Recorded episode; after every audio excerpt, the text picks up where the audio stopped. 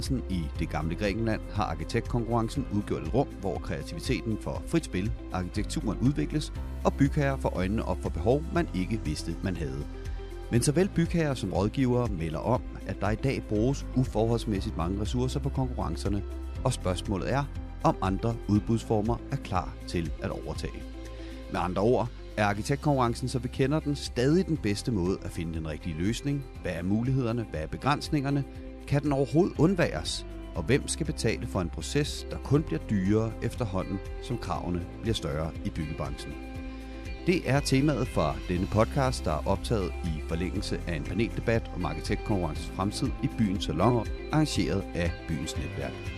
Mit navn det er Andreas Boltrise. Byens podcast er lavet i et samarbejde mellem byens netværk og byggeriets presbyrå og produceret og redigeret af Aydin Safaras. Velkommen til.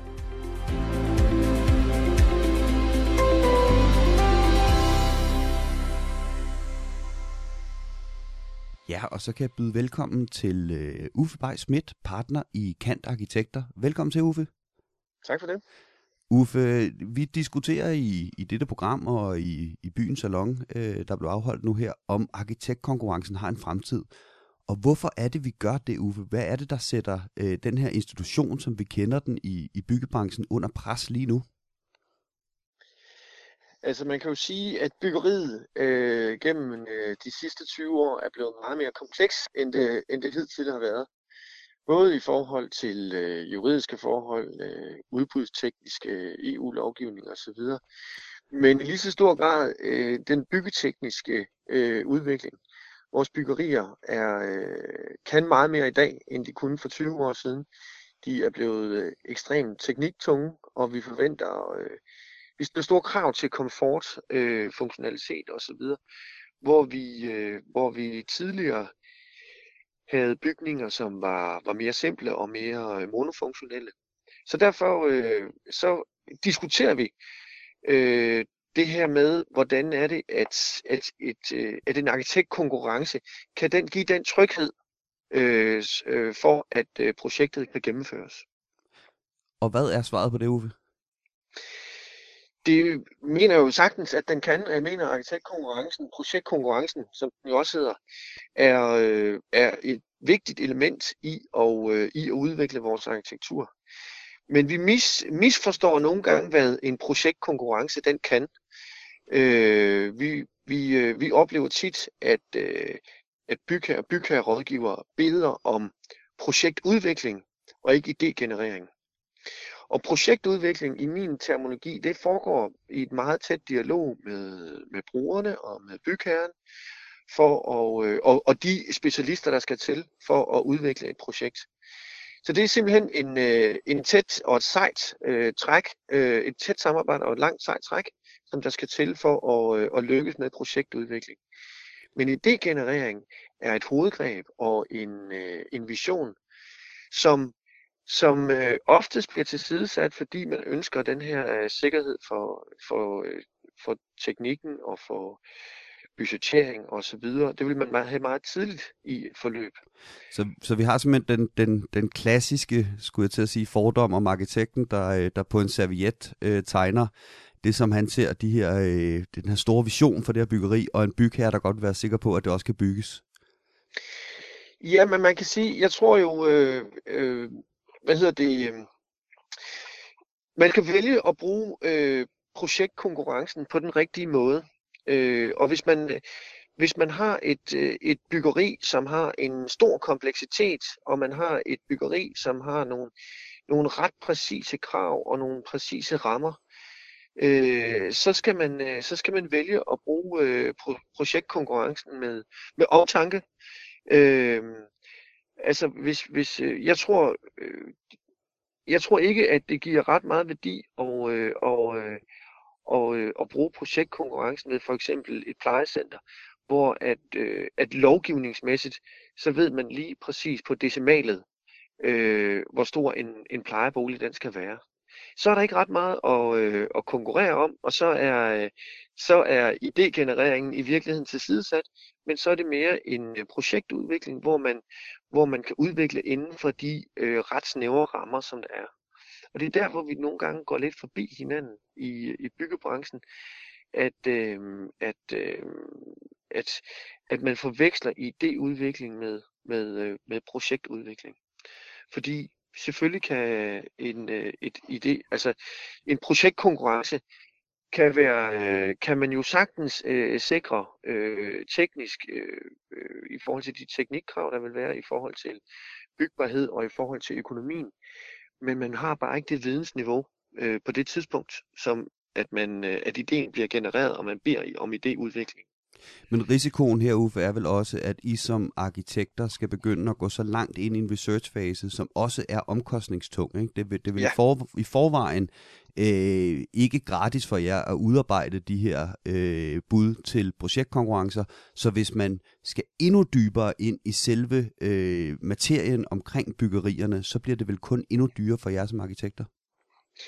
Nej, jeg mener jo, øh, jeg mener jo faktisk, at man skal holde øh, projektkonkurrencerne meget mere snævert og kun fokusere på, øh, på idéudvikling. Mm. Øh, og efterfølgende, så kan man sammen med en kompetent øh, bygherre, bygherrerådgiver og hele, hvad skal man sige, hele værdikæden omkring byggeriet, udvikle det og sikre, at det kan, øh, at, at det kan efterleve alle de krav, øh, som, øh, som bygherren må have til byggeriet.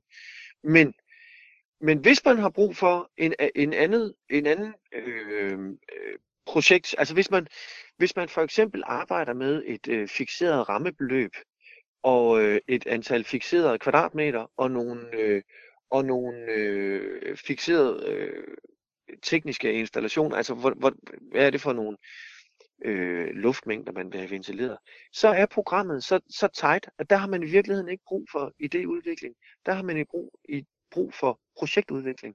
Og det er der, hvor vi, vi nogle gange går forbi hinanden.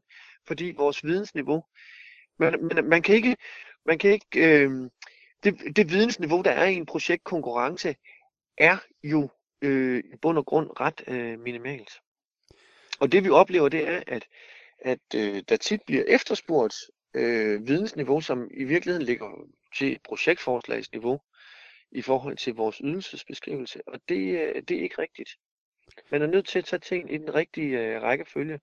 Og en, og en iver efter at få, øh, at få fastlåst øh, økonomi og, øh, og, og, og tekniske installationer, forgriber man nogle gange øh, processen. Uffe Bay Schmidt, tusind tak, fordi du vil være med og gøre os lidt klogere på, hvordan øh, arkitektkonkurrencen ser ud, øh, set fra, øh, fra din stol øh, i Kant Arkitekter, hvor du er partner. Velkommen.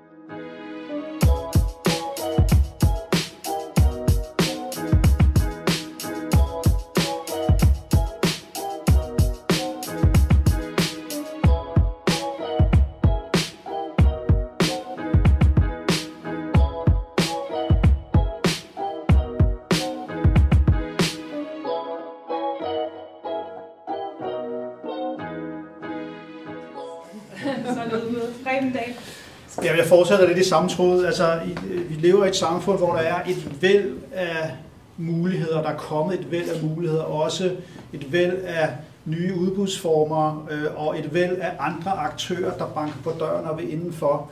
Øh, så det vil sige, at bygherrerne har, har fået flere øh, kan man sige, øh, øh farver på paletten. Der er mere, de kan vælge mellem. Øh, så i, i det rum med de her forskellige konkurrenter, der banker på døren for at, at komme ind og overtage projektkonkurrencen. så mener jeg selvfølgelig stadigvæk, at projektkonkurrencen har øh, sin berettigelse, og det skal vi kæmpe for. Men det betyder også, at, at alle, der har med projektkonkurrence at gøre, skal blive knivskarpe på, hvad det er, øh, som vi vil med projektkonkurrencen, og hvordan vi skal håndtere den. Fordi hvis vi, hvis vi, hvis vi laller lidt for meget med den, så, så står der nogle entreprenører eller nogle andre, banker på og siger, om vi kan lave en konkurrencepræget dialog, eller ude på forhandling, eller hvad det nu hedder alle sammen.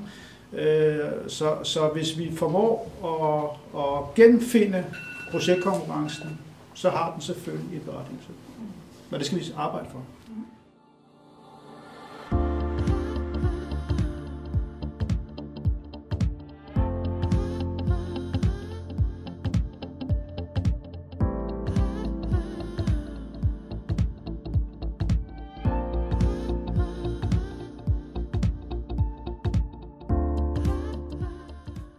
Og så kan jeg byde velkommen til øh, næste levende billede i podcasten, og det er øh, Mette Mogensen fra, øh, fra Nomea.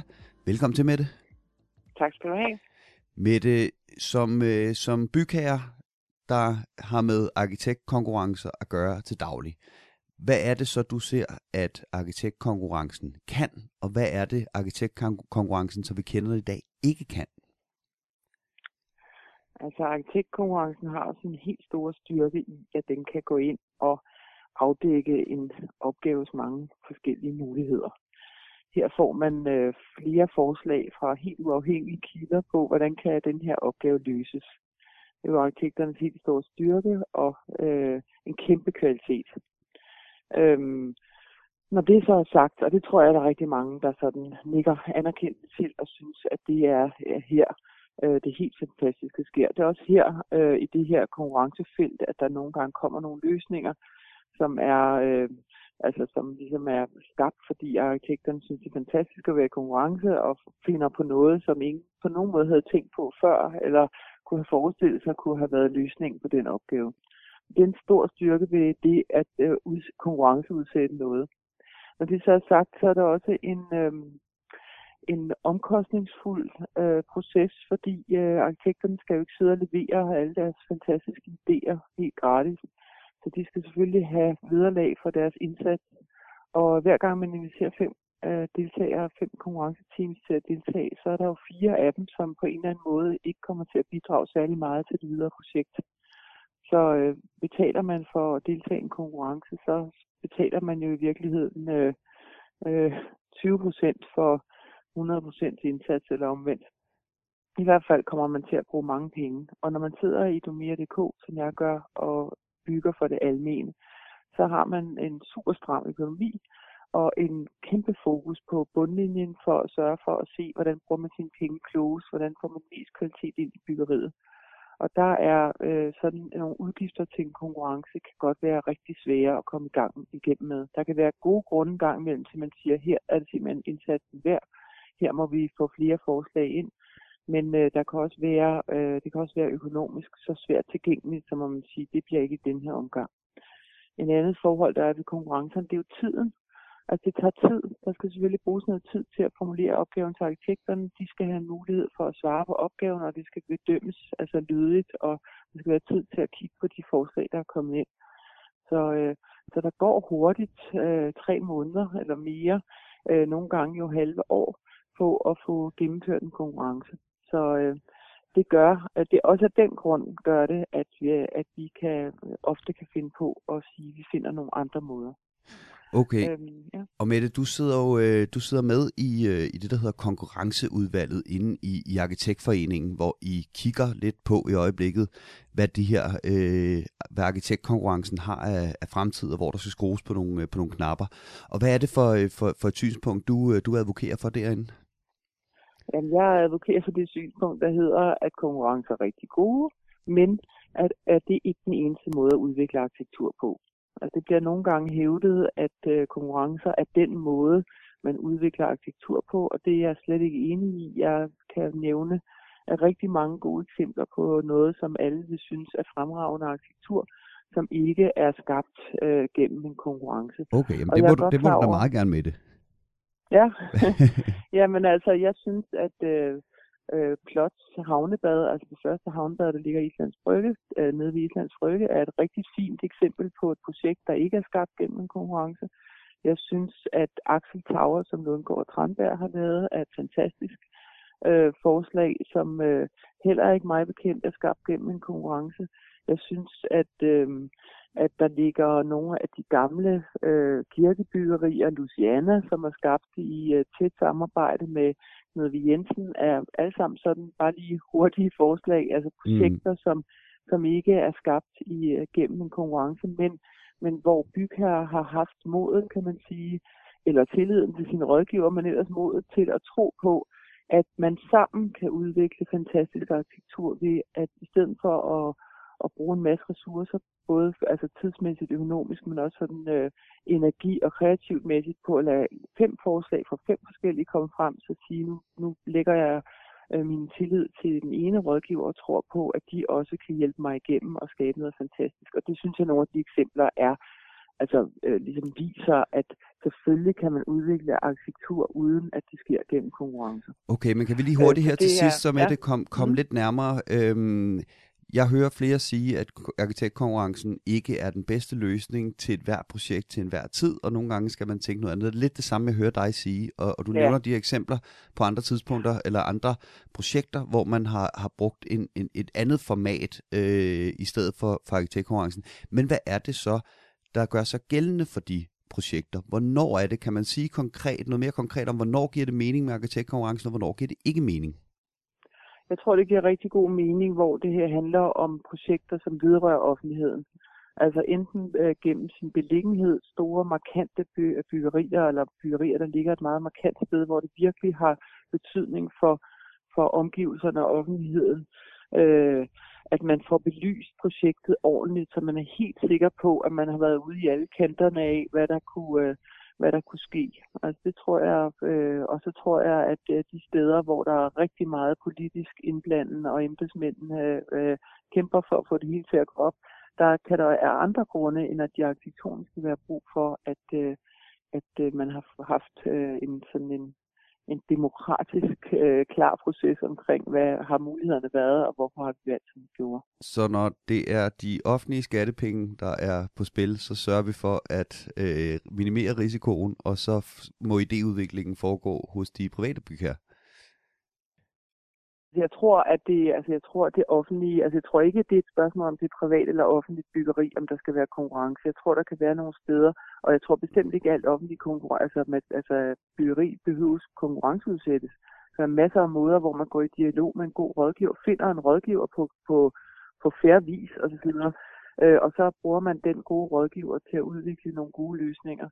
Øh, og på samme vis tror jeg også, at de private nogle gange, altså de bruger jo også konkurrencer, og det, det synes jeg også giver rigtig god mening øh, nogle gange, og nogle gange kan jeg godt forstå, at de hellere vil i tæt dialog fra starten af med deres rådgiver. Mette Mogensen fra, øh, fra Domia.dk og, øh, og medlem af konkurrenceudvalget inde i Arkitektforeningen. Mange tak, fordi du havde lyst til at være med. Tak skal du have.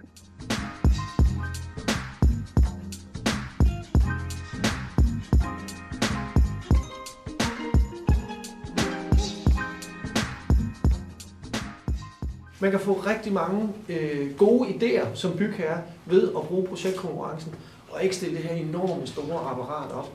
Og jeg tror, der ligger en, øh, en, øh, en, øh, en dialog med øh, bygherrerådgiverne, som, øh, som i virkeligheden har pustet rigtig meget op til, at vi skal dokumentere alt muligt på et vidensgrundlag, som vi i virkeligheden ikke har.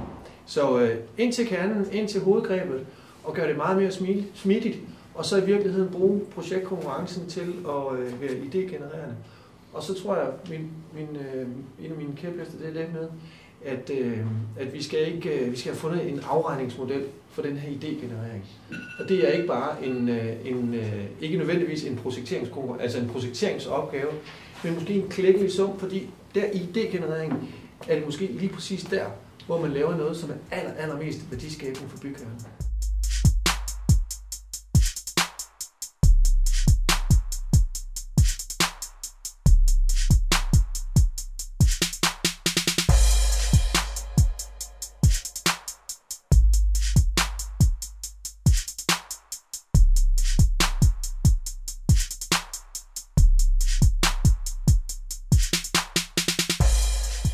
Ja, så kan jeg byde velkommen til næste mand her i podcasten, og det er øh, Rasmus Jessing, kontorchef inde i Bygningsstyrelsen. Velkommen til, Rasmus. Tak for det. Rasmus, øh, som, som offentlig bygherre, hvad, øh, hvad tænker du så, hvis jeg spørger dig om arkitektkonkurrencen, som vi kender den i dag, øh, er den mest øh, optimale måde at løse de øh, udfordringer, eller de, de, de ting, som arkitektkonkurrencen gerne skulle løse? Altså med, med vores ståsted i, i bygningsstyrelsen, der, der bliver det lidt sådan et, et både og, ikke? Om, om hvorvidt arkitektkonkurrencen den har en fremtid. Det har den i, i nogle tilfælde i nogle af vores projekter. Øh, især der, hvor den, den styrke, store styrke kan blive brugt til at, at, at, at generere nogle nye idéer og nogle svar på nogle opgaver, som vi måske ikke sidder med på, øh, på forhånd. Men det kræver i høj grad, at, at bygherrerne er i stand til at løfte det store ansvar, der også ligger i at gennemføre en arkitektkonkurrence, både i forhold til at at skrive et, et fyldesgørende program, men også et program, der ikke stiller for store krav om for meget detaljering for tidligt i processen, altså i arkitektkonkurrencen, men også et, et stort ansvar i forhold til at have en, en udvælgelseskomité, som faktisk er i stand til at vælge de, øh, de rigtige projekter, sådan så vi kan opnå den budgetsikkerhed, som vi er så afhængige af som, som offentlige bygherrer og administrator af, af skattekroner. Og det vil sige, at der er en balance, man skal finde her imellem, at, at bygningerne gerne skulle kunne bygges, og derfor skal der selvfølgelig nogle øh, detaljer på og, og nogle, nogle krav, man skal leve op til, men samtidig skal vi helst ikke for hurtigt derned, hvor det bliver for detaljeret. Nej, det skal vi ikke, fordi jeg tror i virkeligheden på, at, at, at man kan sige noget af den debat, der har været aktuel i den seneste tid om, om transaktionsomkostninger, jo i virkeligheden gælder både for, for bygherrer og for rådgivere, fordi det jo også er et stort stykke arbejde for en bygherre at lave et meget, meget detaljeret program og, og bedømme nogle meget detaljerede projekter for tidligt i processen i virkeligheden, fordi at man, man ofte ender med at lave en hel masse om, når man får brugerne ombord. Og, og det er virkelig også noget af det, som måske er arkitektkonkurrencens akilleshæl, når, når vi ser det er, at at den manglende dialog, der kan være ved, at man i virkeligheden formulerer nogle ønsker, øh, og så får nogle svar ind, uden at man har, har talt sammen og udviklet projektet sammen. Øh, det, er, det er måske en mangel ved, ved arkitektkonkurrence, som kan være svært at løse i den, i den traditionelle konstruktion i hvert fald. Og man snakker en del om øh, professionalisering af de offentlige bygherrer i, i de her år, Rasmus, og, og er det bygherrerne, øh, der skal blive bedre, skulle jeg til at sige, eller er det arkitektkonkurrencen, der skal blive bedre, hvis vi skal, hvis vi skal løse den udfordring? Jeg, jeg, jeg tror på, at arkitektkonkurrencen skal blive bedre, men, men både arkitekterne og bygherrerne skal blive bedre, fordi man kan sige, nu har jeg jo har startet med at sige lidt, hvad jeg mener var, var bygherrenes ansvar, men der ligger også et enormt stort ansvar hos arkitekterne at levere nogle realiserbare forslag ind i den konkurrence. Så det er jo klart, hvis man har et konkurrenceprogram, der klart definerer, hvilken økonomi der er til at realisere byggeri, så skal de forslag, man får ind, de skal jo også kunne realiseres inden for den ramme. Ellers så står man med et stort problem, så snart man, man er færdig med konkurrencen, og virkelig skal i gang med, med det, der er rigtig spændende, nemlig at realisere byggeri. Der blev snakket en del om på øh, til paneldebatten også, Rasmus, at øh, måske er arkitektkonkurrencen nogle gange det bedste bud på at finde en arkitekt til sit projekt, og andre gange er det måske en anden udbudsform, der, øh, der, der, der passer bedst til. Øh, hvad tænker du til den? Altså, at, at, at, at måske er det arkitektkonkurrencen fin, som den er, men ikke i alle øh, sager og på samme måde hver gang? Det er jeg jo i høj grad enig i. Altså man kan sige, når vi skal starte et projekt, øh, så er det første, vi tænker, er ikke en arkitektkonkurrence. Øh, det første, vi tænker, det er, at vi skal finde den rigtige og troværdige samarbejdspartner, som både mestrer øh, procesledelse og ledelse af brugere og øh, projekteringsledelse og byggeledelse. Og, og det er ikke sikkert, at arkitektkonkurrencen er den rigtige form. Vi vil rigtig gerne involvere entreprenørerne tidligt, øh, sådan så vi har eksperterne i at bygge med fra start. Så det gør jo, at vi vælger forskellige udbudsformer. Det kan være OPP, det kan være totalentrepriser eller andre udbudsformer, hvor vi får entreprenørerne tidligt på banen. Og så er det ikke sikkert, at arkitektkonkurrencen er, er det rigtige valg. Rasmus Jessing, kontorchef inde i Bygningsstyrelsen. Du skal have rigtig mange tak, fordi du ville være med. Selv tak.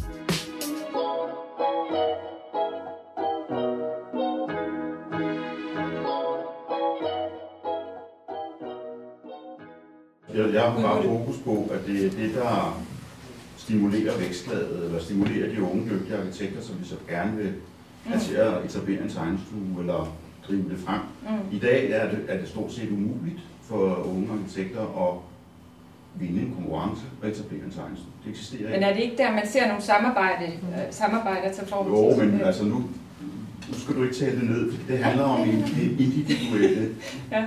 øh, konkurrence gen, som der er nogle arkitekter, der ja. har, som, som de dyrker. Jeg er en af dem. Mm. Jeg, jeg, jeg er ked af at sige. I dag må man jo tage til Norge for at finde en konkurrence, åben arkitektkonkurrence. De dyrker den åbne arkitektkonkurrence. Der er en 10 stykker måske, eller 8 stykker om året. Og for nylig var der øh, tre danske tegnestuer, som i princippet som vandt en åben arkitektkonkurrence. Det vil sige, at, at unge arkitekter, de kanaliserer deres kræfter andre steder hen.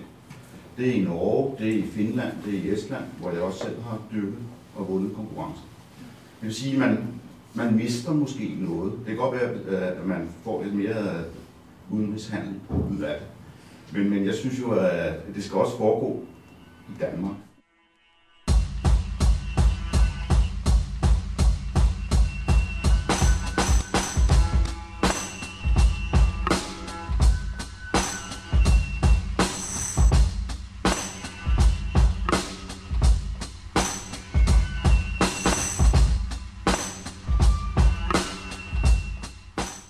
Så kan jeg byde øh, velkommen til næste mand her i podcasten, og det er Jan Christiansen, lektor inde ved øh, Arkitektskolen, og du er med på en, øh, på en telefon, Jan. Kan du høre mig?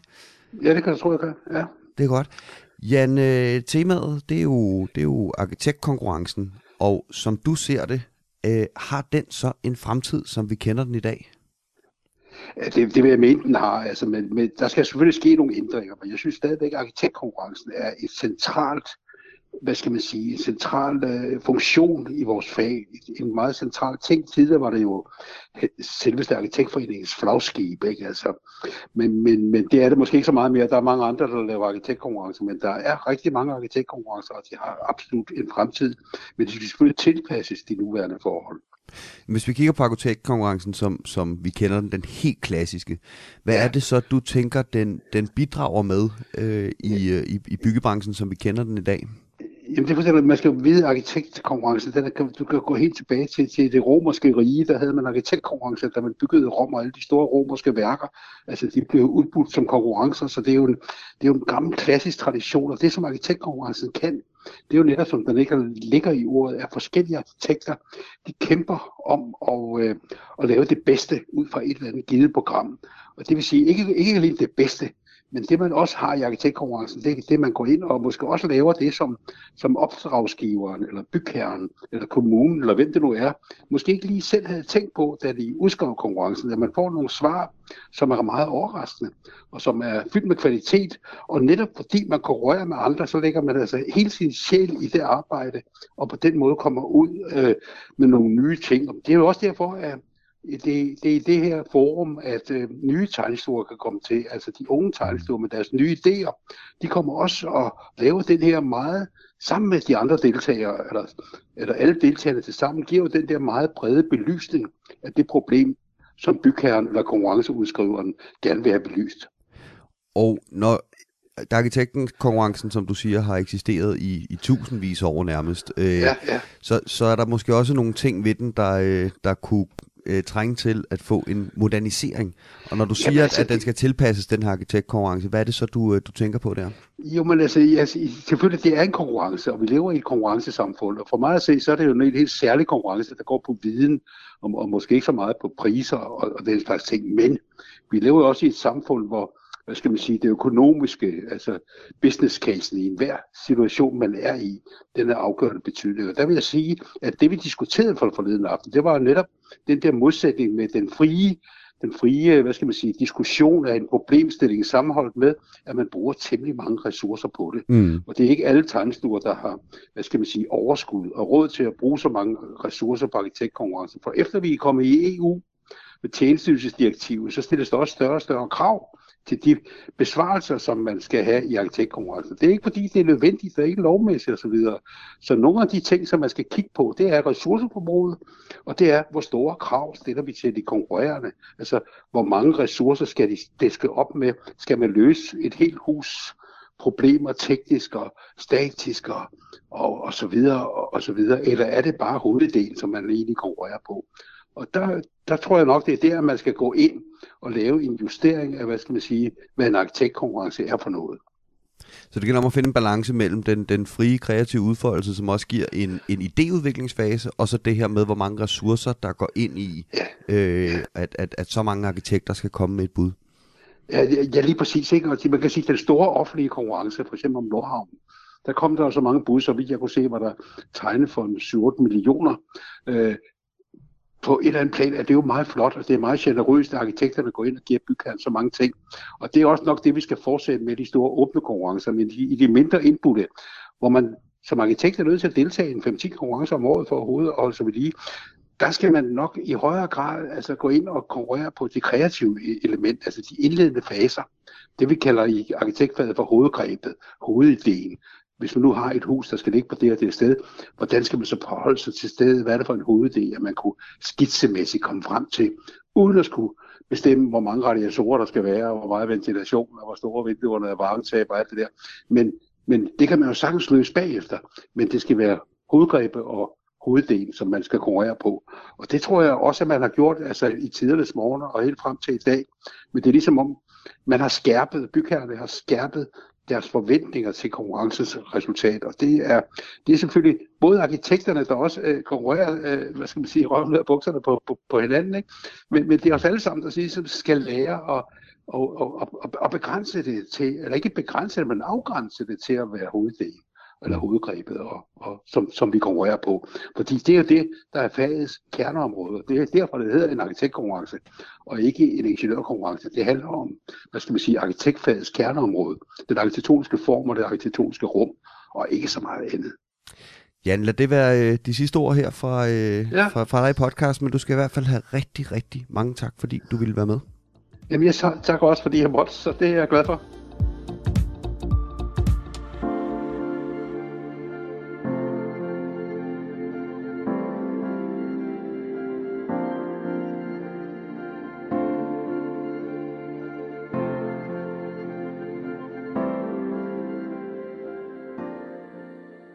Med, at man, øh, at man tror, at øh, man ved, hvad sådan et byggeri det skal koste, det er, det er altså det, der er udfordringen. Så hvis man kan bruge det, før det bliver budgetsat, mm. og se på, hvad er det, den her idé den kan skabe til området, hvordan kan den øh, løse flere problemer, end man, øh, end man har beskrevet. Så i, for mig kunne, kunne, det være, kunne det være interessant at se flere projektkonkurrencer, som er meget mere løst formuleret, mm. som er meget mere åbne. Og hvem skal betale for det? Altså, hvordan skal man... Fordi det lyder som en fordyrende proces alligevel. Det er meget fordyrende, når man, øh, når man har et, øh, et øh, arkitektkonkurrence, hvor at, øh, at bilagsmaterialet er så stort her, og øh, der er geotekniske rapporter, der er lysrapporter, og der er alt muligt lagt med ud, fordi man vil sikre, at det her projekt har en eller anden konsistens. Og hvis man bare regner læsehastigheden ud, for alle dem, som der skal deltage i det. Og samtidig så beder man faktisk også om, at der er øh, i hvert fald to arkitektrådgivere på, og der er også to ingeniører, der er en akustiker, og der er en øh, sociolog og, og landskaber, alt muligt. Man laver holdene så store. Men ved idékonkurrencen, hvis man skærer det ind, så prøv at holde det så minimalt som overhovedet muligt. Altså, når at det kommer ud over servietstørrelse, så er det for meget.